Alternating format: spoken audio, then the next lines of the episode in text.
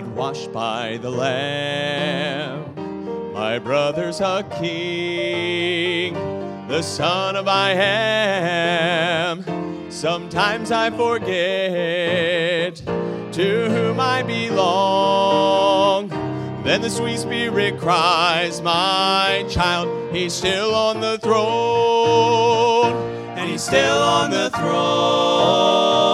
So what could be wrong? My soul. It is well with my soul that the stormy winds blow. I'm reminded today, thank God I am saved. Salvation, sweet song, while the ages roll on, He's still on the throne. Old Satan has power, and sometimes I'm weak. At times I give up, and he walks over me. Then someone comes by with words loud and strong. Arise, my child, it is I, and I'm still on the throne. He's still on the throne, so what could be wrong? It is well with my soul. It is well with my soul that the stormy winds blow. I'm reminded today, thank God I am saved. Salvation, sweet song, while the ages roll on, He's still on the throne. And He's still on the throne, so what could be wrong? It is well with my soul. It is well with my soul Let the stormy winds blow.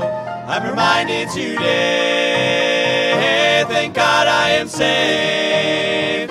Salvation, sweet song, while the ages roll on, He's still on the throne. Salvation, sweet song, while the ages roll on, He's still on the throne. He's still on the throne.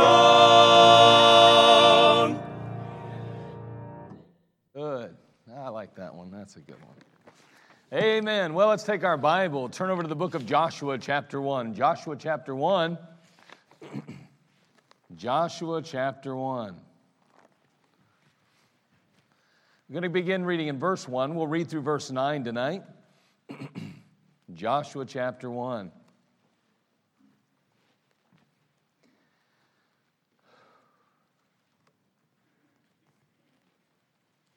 Now, after the death of Moses, the servant of the Lord, it came to pass that the Lord spake unto Joshua, the son of Nun, Moses' minister, saying,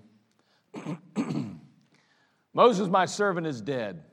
Now therefore arise, go over this Jordan, thou and all this people, unto the land which I do give to them, even to the children of Israel. Every place that the sole of your feet, foot shall tread upon, that have, have I given unto you, as I said unto Moses. From the wilderness and this Lebanon, even unto the great river, the river Euphrates, all the land of the Hittites, under the great sea, toward the going down of the sun, shall be your coast. There shall not any man be able to stand before thee all the days of thy life. As I was with Moses, so I will be with thee. I will not fail thee, nor forsake thee. Be strong and of a good courage. For unto this people shalt thou divide for an inheritance the land which I swear unto their fathers to give them. Only be thou strong and very courageous, that thou mayest observe to do according to all the law which Moses my servant commanded thee. Turn not from it to the right hand or to the left, that thou mayest prosper whithersoever thou goest. This book of the law shall not depart out of thy mouth, but thou shalt meditate therein day and night, that thou mayest observe to do according to all that is written therein. For then thou shalt make thy way prosperous, and then thou shalt have good success. have not I commanded thee? Be strong and of a good courage. Be not afraid, neither be thou dismayed. For the Lord thy God is with thee, whithersoever thou goest. This is one of those passages in the Bible that we never really grow tired of reading or hearing sermons from. It's an exciting time in the history of Israel. Sadly, Moses has passed off the scene. However, God has provided a man, Joshua, a man that would ultimately lead the people of Israel into the promised land, a man that would step into the shoes of the mighty leader Moses, and things wouldn't miss a beat. It's sad as we look around our country and into the churches of America and we see as men of God go off the scene or pass on to heaven and no one stands and fills the void, the gap. It's sad that we see a generation that has, in many cases, removed the ancient landmarks. They've decided that there's a new and a better way in which to get the job done. And can I tell you, that is not true. In this case, Joshua is going to step right into the shoes of Moses. He's not going to try to introduce some kind of new music or a new Bible. He hasn't decided that it's time to introduce some modern means by which to reach the masses. No, he simply is going to continue in the same direction, following after the same Bible, same God, the same truths that his leader did. First, we see God's command here in verses 1 through 2. Now, after the death of Moses, the servant of the Lord, it came to pass that the Lord spake unto Joshua, the son of Nun, Moses' minister, saying, Moses, my servant, is dead. Now, therefore, arise, go over this Jordan, thou and all this people, unto the land which I do give to them, even to the children of Israel. His command was convincing. He says, Unto the land which I do give to them. There's no question about it, at least in the mind of God, that this land was theirs. We know that there was a time in the, the ancient past, just actually 40 years earlier, that the children of Israel had stood on the precipice of entering in the land, but yet chose to step back in caution. There is a time to be very cautious. There is a time to be concerned, but there is not a time to be cautious or concerned when God says, I will give it thee. It's time to act. And his command was convincing, and now Joshua says, We'll not make the same mistake, fellas. We'll not do what we did in the past. We will occupy the land as God commands. Because his command was convincing and his command was clear Arise, go over this Jordan. Sometimes it's just a matter of getting off of our backsides and onto our feet and getting the work done. Too much sitting is not good for anyone, especially for the believer. If we are going to truly accomplish what God intended, if we're going to fulfill our God given purpose for existing, then we must stand. His command was corporate as well. It's interesting here in the passage that he says, and all this people, and all this people. His command included everyone. It's interesting how many times as the preaching goes forth, people get the idea that, well, that applies to my neighbor, that applies to my teacher, that applies to the pastor and the staff, that applies to my wife or husband. But no, it applies to all people. His command was convincing, it was clear, it was corporate. We notice commitment as well, verses 3 through 5. Every place that the sole of your feet shall tread upon, that have I given unto you, as I said unto Moses. From the wilderness in this Lebanon, even unto the great river, the river Euphrates, all the land of the Hittites, and unto the great sea toward the going down of the sun shall be your coast. There shall not any man be able to stand before thee all the days of thy life. As I was with Moses, so I will be with thee. I will not fail thee nor forsake thee. His commitment was perpetual. He said, I was, I was with Moses, but I'm going to be with you too. And we look back on the churches and the ministries of the past, and if we're not careful, we begin to say, or should I say, lament those days. We somehow look upon them as though God blessed them, but why hasn't God blessed us? I guarantee you that God's commitment wasn't only to the pastors in the 1960s, the 70s, 80s, and 90s. May I say that God today wants to do something great in the church in 2020. His commitment was perpetual. I won't just be with Moses, I'm with thee also, because it's personal as well. Notice he says in verse 5, I will be with thee, I will not fail thee, nor forsake thee. Not only is he with us as a group, so to speak, and is he with the past and he's with the present, but he's with you and I as individuals. I mean, it's not just God is blessing one or another, he's blessing all if we put ourselves in a place to be blessed. We see his command, verses 1 and 2, his commitment in verses 3 through 5. But notice counsel in verses 6 through 8. First, he says, Be courageous in verse 6. Be strong and of a good courage, for unto this people shalt thou divide for an inheritance the land which I swear unto their fathers to give them. Be strong and of a good courage. Be courageous. Let's be honest. Probably the reason why we don't accomplish what God's called us to do, or we know He wants us to do, is for lack of courage. Fear grips our hearts. And may I say that is, and I don't want to get ahead in the message, but if we don't get to it, I want to make sure I get to it. It's sad so many times that we find ourselves willing to minister within the walls of the church, but not outside the church. And you want to know why? It's for lack of courage. It's fear that keeps us from opening our mouth and from sharing our testimony, from being a light in the world in which we live. It's a lack of courage. And yet, he gives this counsel to Joshua, who will now direct and lead this massive nation into the promised land. Be strong and of a good courage, he says. He goes on to tell them to be consistent.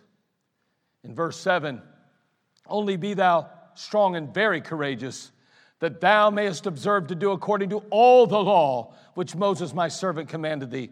Turn not from it to the right hand or to the left, that thou mayest prosper whithersoever thou goest.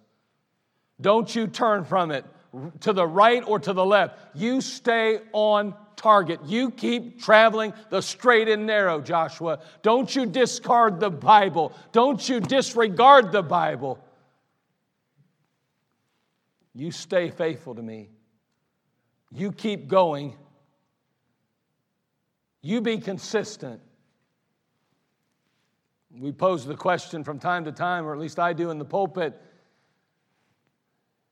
where will you be in a year from now? Again, we can't say for sure whether we'd be in heaven or not by then. We don't know what tomorrow holds. But if you are alive and on earth and capable and physically able, will you still be in your place in the house of God here? be consistent. He then says to be compliant in verse 8. This book of the law shall not depart out of thy mouth, but thou shalt meditate therein day and night, that thou mayest observe to do according to all that is written therein.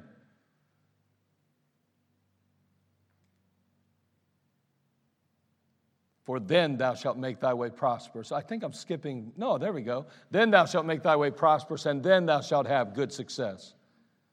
Notice compliant, that thou mayest observe to do all to do according to all that is written therein. When's the last time we found ourselves being completely 100% compliant with the scripture? You say, well, why would you ask it that way? Why wouldn't you say, when's the last time we found ourselves not doing that? Because I think more than not, it's the other way around. I'm talking from experience a little bit. I find myself struggling at times to be compliant with Scripture. I find myself having to war with this old flesh too often. I keep asking myself, when's it get easier? When do I have to stop? When, do, when, can I put the, when can I put my shield down? When can I put my sword down? When can I finally just kind of relax a little bit? When is the pressure going to finally come off? Well, the day I close my eyes in death or, the Jesus, or Jesus Christ returns. That's what I'm finding out, I, not just from the scriptures, but from experience. It just doesn't end, the battle keeps going. We got to be compliant. The moment we fail to comply with God, His demands, His scriptures, His precepts, we put ourselves in a very, very awkward place. He tells him finally, be confident. Be courageous, be consistent, be compliant, but be confident. Where does that confidence come from?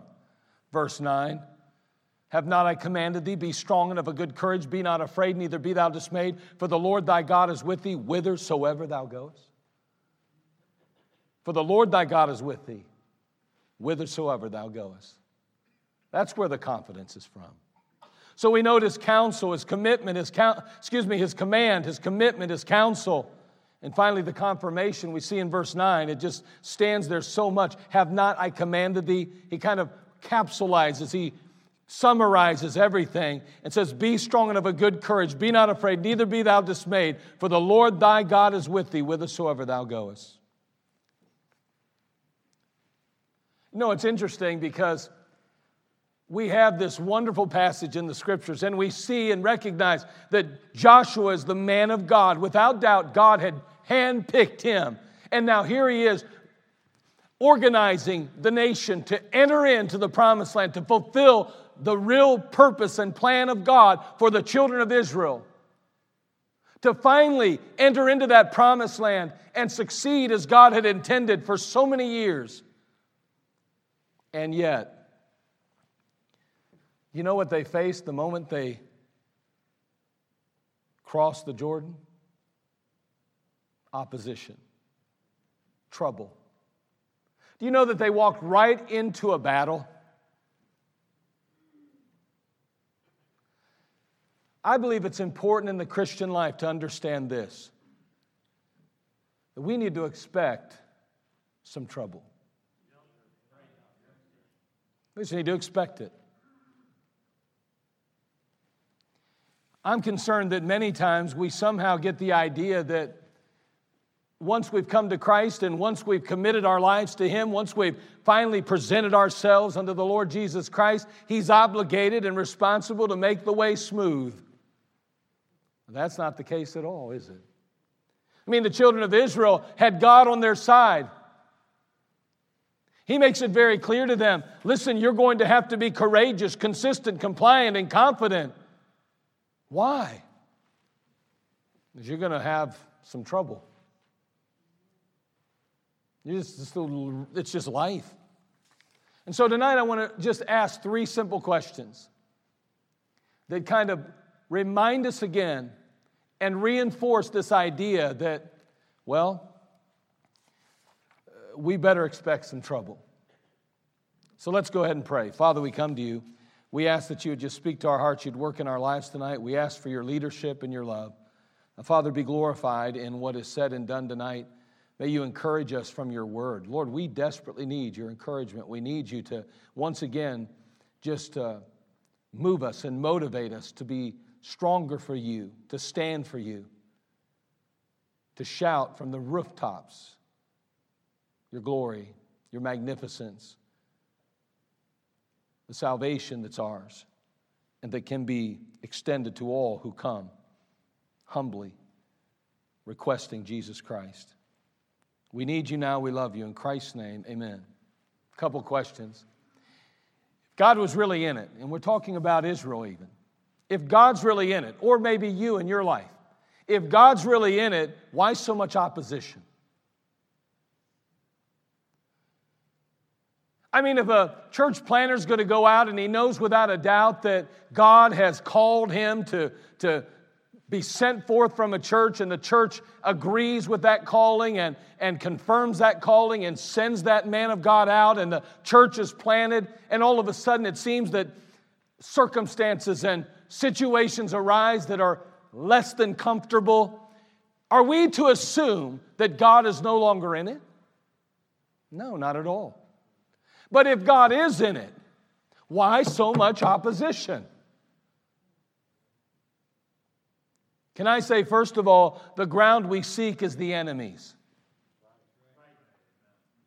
Do you realize in 2 Corinthians chapter 4 verses 3 and 4 the Bible says but if our gospel be hid it is hid to them that are lost in whom the god of this world hath blinded the minds of them which believe not lest the light of the glorious gospel of Christ who is the image of God should shine unto them Again, in whom the God of this world, the God of the political, economic, social, and even religious systems of this world is not big G God, but little g God.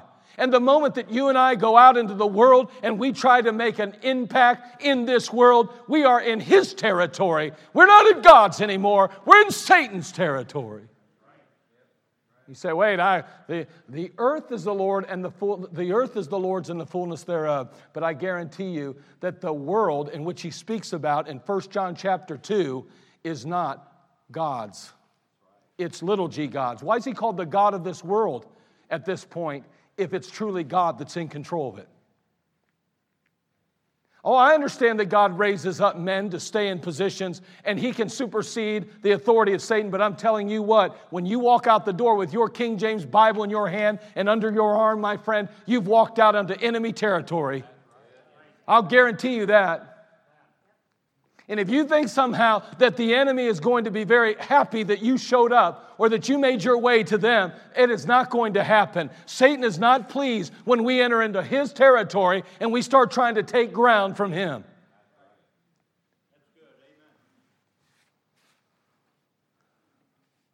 There's coming a day during the millennium when people will say, hey, let's follow one of them Jews back on to Jerusalem where we can have the blessing of God in our life. But can I tell you, nobody's probably going to say, let's follow that Christian right back to the church so we can meet God. You're going to have to open your mouth and talk to them first. Because right now, this ground out here, everything you see is under the control of Satan. Again, I'm not, I'm not implying that God can't do what He wants to do. Don't misunderstand what I'm saying. But, friend, let me tell you something. If you think that it's supposed to be a bed of roses out there, you've misunderstood what the Bible teaches. He is the God of this world, and He is blinding the minds of them that believe not. Why? So that they cannot see the light of the glorious gospel of Jesus Christ. Little g God. Because he's little g God, he is still subservient to big G God, but big G God has permitted him to be the God of this world. So the ground we seek is the enemy's. Also, let me just say this you'd fight pretty hard too if someone came to possess your home and family. I mean, think about how you'd respond. You know, I think about those brave men and women who fought for our liberty against Britain. The colonies had sought independence, but British, but the Brits had another idea altogether, didn't they? So they invaded with superior forces and equipment, but can I tell you, to no avail. Those who would one day be called Americans endured unparalleled hardships. They faced overwhelming opposition. They stood against impossible odds, and yet they prevailed. The soil that they fought for was their own. They had made it their own at that point. They literally occupied and lived on that soil. And when Britain come to impose its will on them,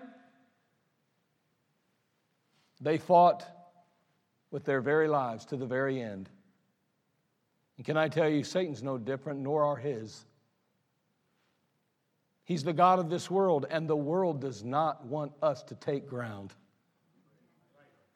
they're going to fight pretty hard to keep us from doing so.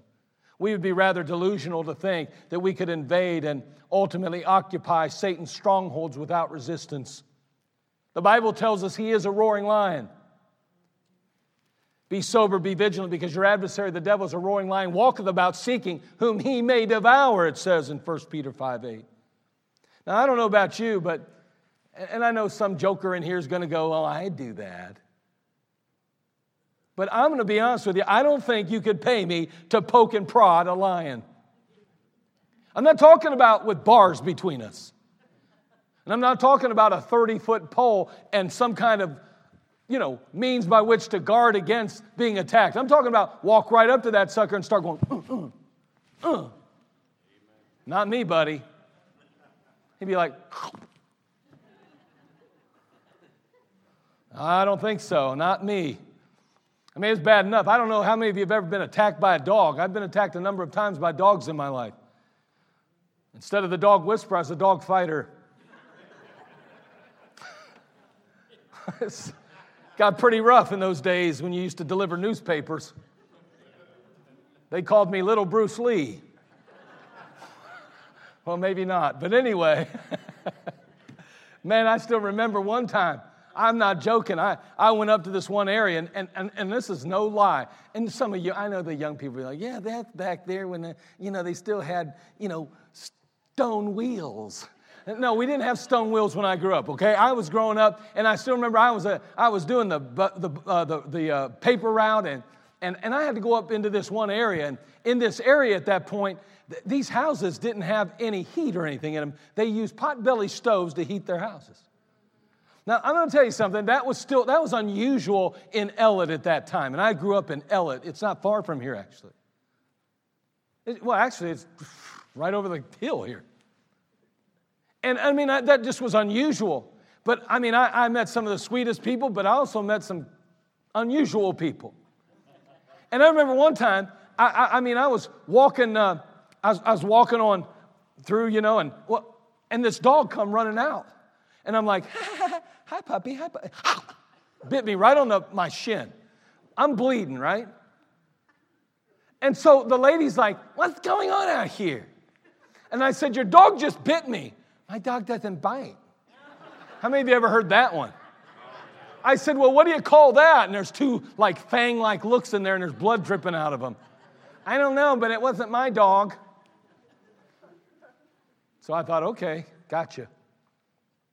So I started bringing my BB gun with me. I saw that dog coming out. I was like, yo. Didn't take but a couple times, and he finally got it figured out. Hold on. But here's what happened. So here's what happened, right? He gets real sneaky on me. So I'm going up to collect one day at the house. I got to where I wouldn't even go to the door with the paper, I just threw it in the middle of the yard. So I, I'm collecting my money, you know, you got to collect in those days. Things wasn't done on the internet. And so I, you know, no Apple Pay or something, you know. So here I am, I'm going up to collect my cash. And I'm walking by, and I'm walking by their car, and all of a sudden, wow, this thing comes flying out a car window. I mean, it's like, I'm like, whoa, and it bites down on my arm. I'm like, yo, whoa, I'm swinging it around. I mean, it come right after my jugular. I'm not joking, it was the craziest thing. This thing was a demonic dog. Now, I don't know, I mean, that was bad enough, and it wasn't big, it was probably only like that. I can't even imagine going up to a lion and going, hey, big boy, what you doing? I, am not doing that, okay? I'm, you say, well, I'll do it. Give me a million, I'll do it. You won't spend it, somebody else will.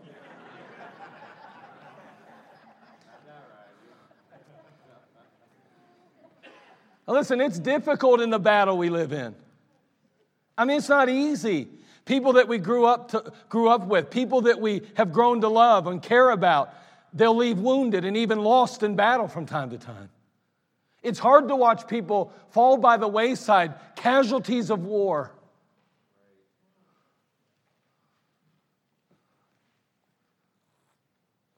But God says to Joshua and to the people, He says, Be strong and of a good courage.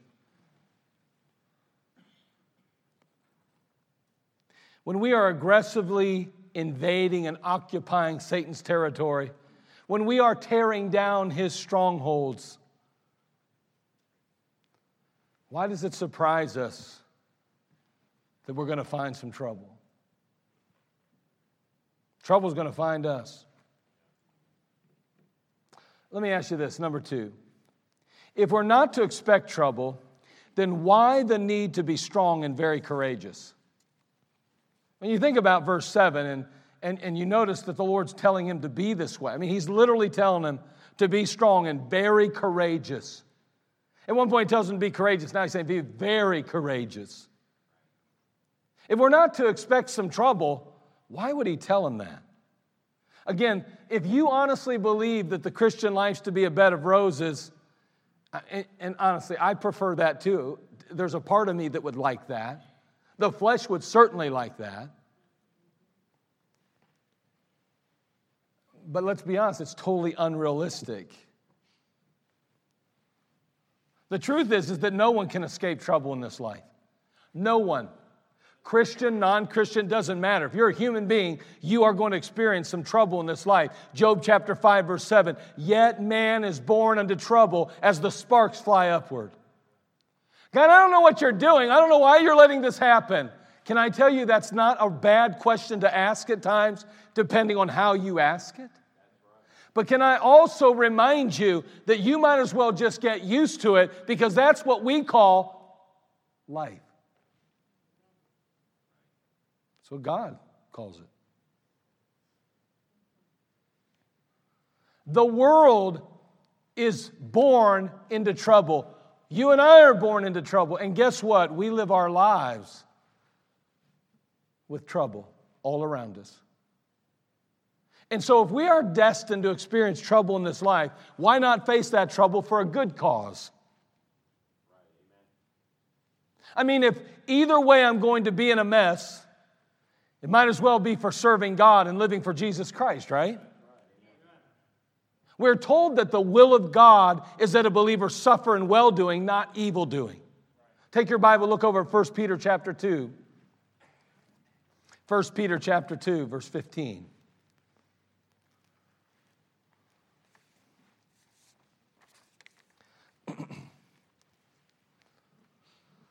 Suffering is not something that we relish. And yet, to be frank with you, if you've ever read, you've ever talked to any saint of God, read from or talked to a saint of God, they'll tell you that probably the greatest times in their life of growth were in the midst of turmoil, trouble, trials. It's when they saw God bigger than ever.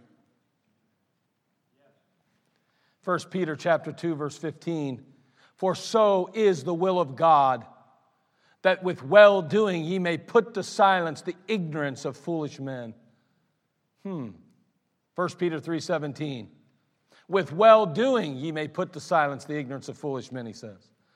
Notice 1 Peter 3:17.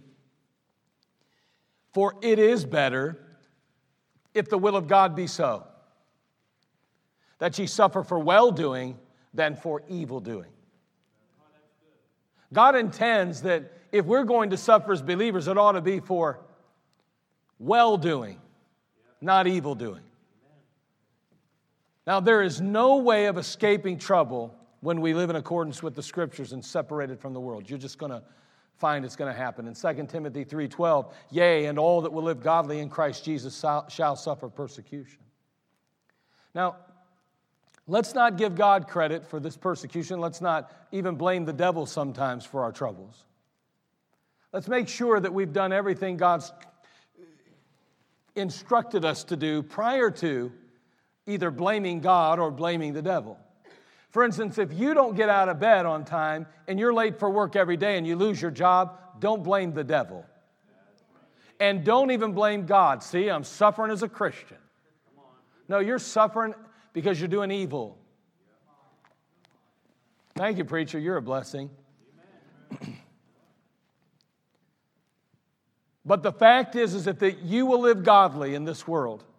You will find opposition. It's, there's no way around it. You can expect some trouble. You can't escape the attack when you are sticking your chin out for God.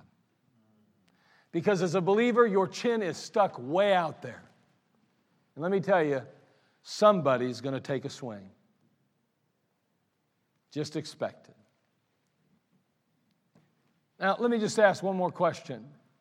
Why does God admonish them not to be afraid or discouraged if they would always feel safe and experience only happy days? Again, why, why would He admonish them and, and instruct them not to be afraid or discouraged if they would always feel safe and experience only happy days? Well, verse 9 says, Be not afraid, neither be thou dismayed. Why would He do that? It's interesting to note Jesus Christ, isn't it? I, I mean, there was nobody like Jesus. He's the God man. Therefore, he lived, as we know, a perfect, sinless life. Jesus never sought trouble, by the way. He didn't go out looking for trouble, but he seemed to always find it, or it always found him, I should say. You know what? What, what really was the issue was his holy life, his godly testimony, his heavenly purpose. You know what was wrong with all of those things? They opposed Satan and his agenda at every turn, that's all. He literally stood in direct opposition to Satan and his unholy plan. And that contrast is expressed in John 10:10. 10, 10. Turn over there and look at John 10:10. 10, 10. Jesus is speaking to his disciples and he makes sure they understand this contrast. in John chapter 10, verse 10, the Bible says, The thief cometh not but for to steal and to kill and to destroy. Jesus says, I am come that, he might, that they might have life and that they might have it more abundantly. Do you, do you see the contrast? The thief cometh not before to steal and to kill and to destroy. The devil wants nothing good for you and I. The devil wants nothing good for those that are in the world. But on the other hand, Jesus Christ, He comes that they might have life and that they might have it more abundantly. Man, that's direct opposition. That's on one end of the spectrum versus the other. Why in the world is Jesus being confronted the way he is? Why is he being opposed with the vigor that he is? Because of his holy life. Because he's unlike anything they'd ever seen before. Because he was so unusual and so different and so unique. Because he stood for righteousness when Satan stands for everything but righteousness.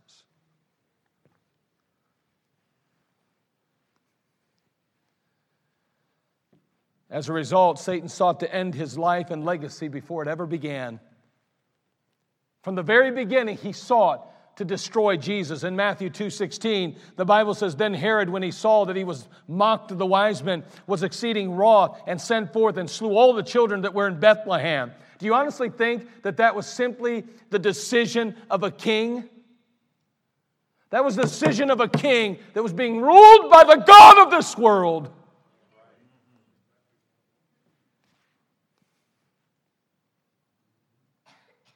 And he slew all the children that were in Bethlehem and in all the coast thereof from two years old and under, according to the time which he had diligently inquired of the wise men.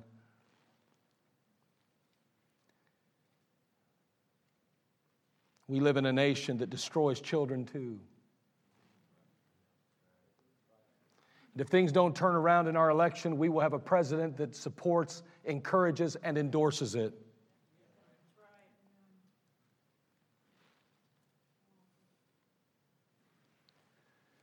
Let me tell you, the God of this world is still alive and well. And as we as believers, we better get it through our heads. We better figure it out real quick that we better expect some trouble. Let's not be so shocked by it. The fact is, is that you and I represent everything that Satan hates as well. Turn to John 15, verse 18, would you please? John 15, verses 18 and 19.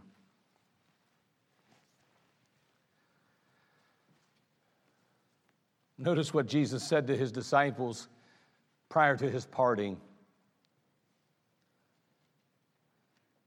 In John 15, 18, he says, If the world hates you, ye know that it hated me before it hated you. if ye were of the world, the world would love his own. But because you're not of the world, but I have chosen you out of the world, therefore the world hateth you. Now, you know, let's be honest. We have been blessed to live in a country where in God we trust is on the currency. And in the Pledge of Allegiance, there are things that tend to lend to faith in God. We are a people who pray when tragedy strikes as a whole And that is quickly changing, I know. But as it grows darker and darker in our nation, as it grew darker and darker in so many other places in the world through history, it will be impossible for you and I who shine in the world to blend in. Impossible. In the past, everybody dressed alike. I'm talking about in the 40s, the 30s, the 50s.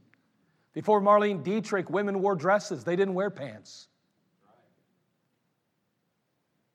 She introduced it through Hollywood.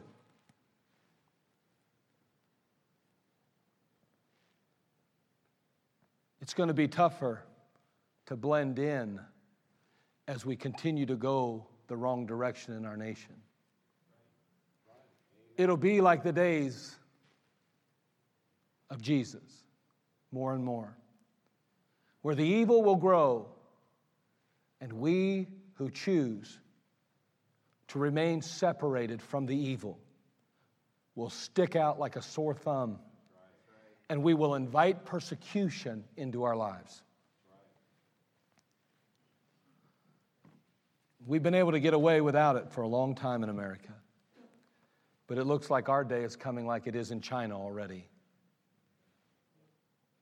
They're bulldozing their homes over. They're throwing and casting them into prison. They're executing preachers and parishioners that won't recant.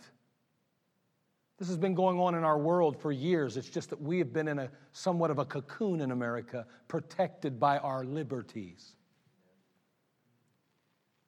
But it is somewhat of a false sense of security because it is uh, extremely fragile now. There's coming a day, and I believe we're getting there quicker than we would like, where it will be impossible if you truly stand as a believer to blend in. And if the world hates you, ye know that it hated me before it hated you. If ye were of the world, the world would love his own, but because you're not of the world. But I have chosen you out of the world. Therefore, the world hateth you. You know what the difference is? The difference. That's the difference. When we are different than the world in which we live, persecution will come.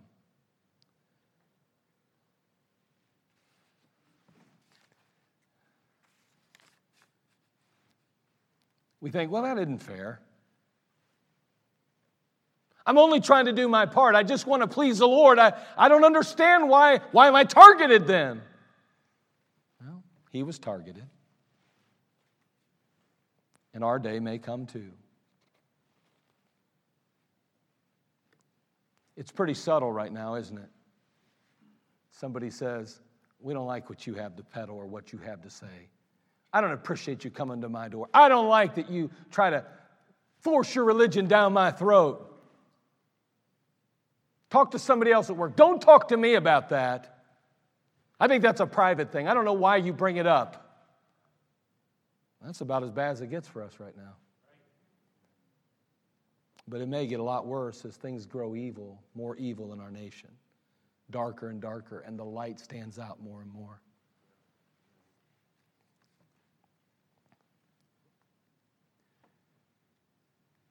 John 15, 25, but this cometh to pass that the word might be fulfilled that is written in their law. They hated me without a cause. That's scary, isn't it? We like to believe that the only reason why we'd be hated is because we do something bad. But Jesus was hated without a cause. And there may come a day we will too. Now, God closes this charge with a promise. And the promise is simple The Lord thy God is with thee.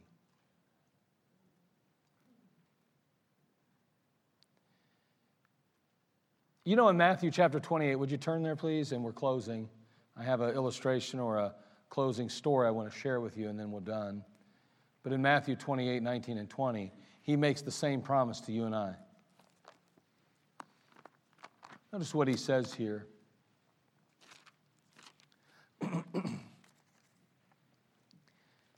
In 1920, he says, Go ye therefore and teach all nations, baptizing them in the name of the Father and of the Son and of the Holy Ghost, teaching them to observe all things whatsoever I've commanded you. And lo, I am with you always, even unto the end of the world. In 1588, King Philip II of Spain sent an armada, a fleet of ships, if you will, to collect his army from the Netherlands. There's where the soldiers were fighting at the time, and he wanted to take them so that they could invade England. This was done in the name of religion. Because England had become Protestant and no longer accepted the Pope as the head of the church. Spain was Catholic, you see. And the Pope had encouraged Philip to try to make England become Catholic again. He also had a political reason to go to war with England. It was because Spain ruled in the Netherlands. And the people there were rebelling against Spanish control, and England had helped them. So the Spanish Armada, arrogantly called the Invincible Armada, sailed out of Lisbon down the Tagus, bound for the coast of England to crush the Protestant power. It appeared to be invincible. It seemed impossible to overcome. With its huge ships, its many soldiers and sailors, its weapons of destruction, it seemed to be an invincible armada, as they said. But when it was most bleak, God intervened. And he set a wind, sent a wind which scattered this invincible armada into the rocky coast of the British Isles. Only six Spanish ships out of 129 that sailed against England were destroyed as a result of the naval combat, combat that ensued. But a minimum of 50 of the ships, probably as many as 64, some historians have said, were lost through accident or during the Atlantic storms that scattered the fleet en route to England as it limped badly battered back to northern Spain. More than 13,500 sailors and soldiers didn't come home. The vast majority were victims not of English cannon fire, but of lack of food and water, horrible disease, what many coined as incompetency. The Spanish Armada campaign of, eight, of 1588, it changed the course of European history. See, if the 27,000 man strong invasion force had successfully invaded, the survival of Elizabeth I's government and Protestant England would have looked doubtful.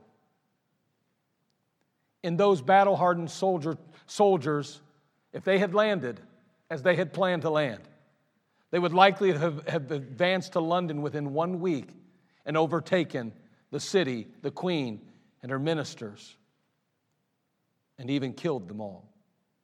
England would have been reverted to a Catholic faith, and there may have not been a British Empire to come. In England, the defeat of the Spanish Armada was greeted as a sign of divine approval of the Protestant faith. We're on the right team, we're in the right cause, God's on our side, they said. The storms that scattered and shattered the armada were seen as intervention by God. Sure, some have dismissed it as a coincidental thing, as incompetence, but honestly, the odds were overwhelming. And God truly intervened and scattered the armada, saving England. As a matter of fact, England held services of thanks. And they even produced commemorative coins to commemorate God's victory and their great victory as a result. They said, God blew. God blew a wind. He brought a wind. It was coined the Protestant wind. I don't know about a Protestant wind, but I want you to think about this for a moment. The year is 1588. It wasn't for that wind, the King James Bible would never have been completed. And the greatest missionary movement in history would likely have never materialized. I believe God intervened. I believe, in spite of the overwhelming odds, God sent a wind that sent them packing. You know what? You and I need to expect some trouble. But we can never forget that God is with us. As I think about Matthew again, that simple passage there in Matthew 28 19 and 20. I want you to note that he makes a statement teaching them to observe all things whatsoever I've commanded you, and lo, I am with you always. Just a thought. Here it is. No go, no low. I want you to think about what I just said. He says there, Go ye therefore. If there is no go, there is no lo, I am with you always. Let's take our faith outside the walls of the church. We're going to experience some trouble either way. It might as well be in obedience to God's plan and purpose for our life. It might as well be knowing that God is with us. If I'm going to experience trouble, I want Him with me. So let's go into the world with the light of the gospel. And lo, He will be with us always. Father, we come to you. We thank you again for.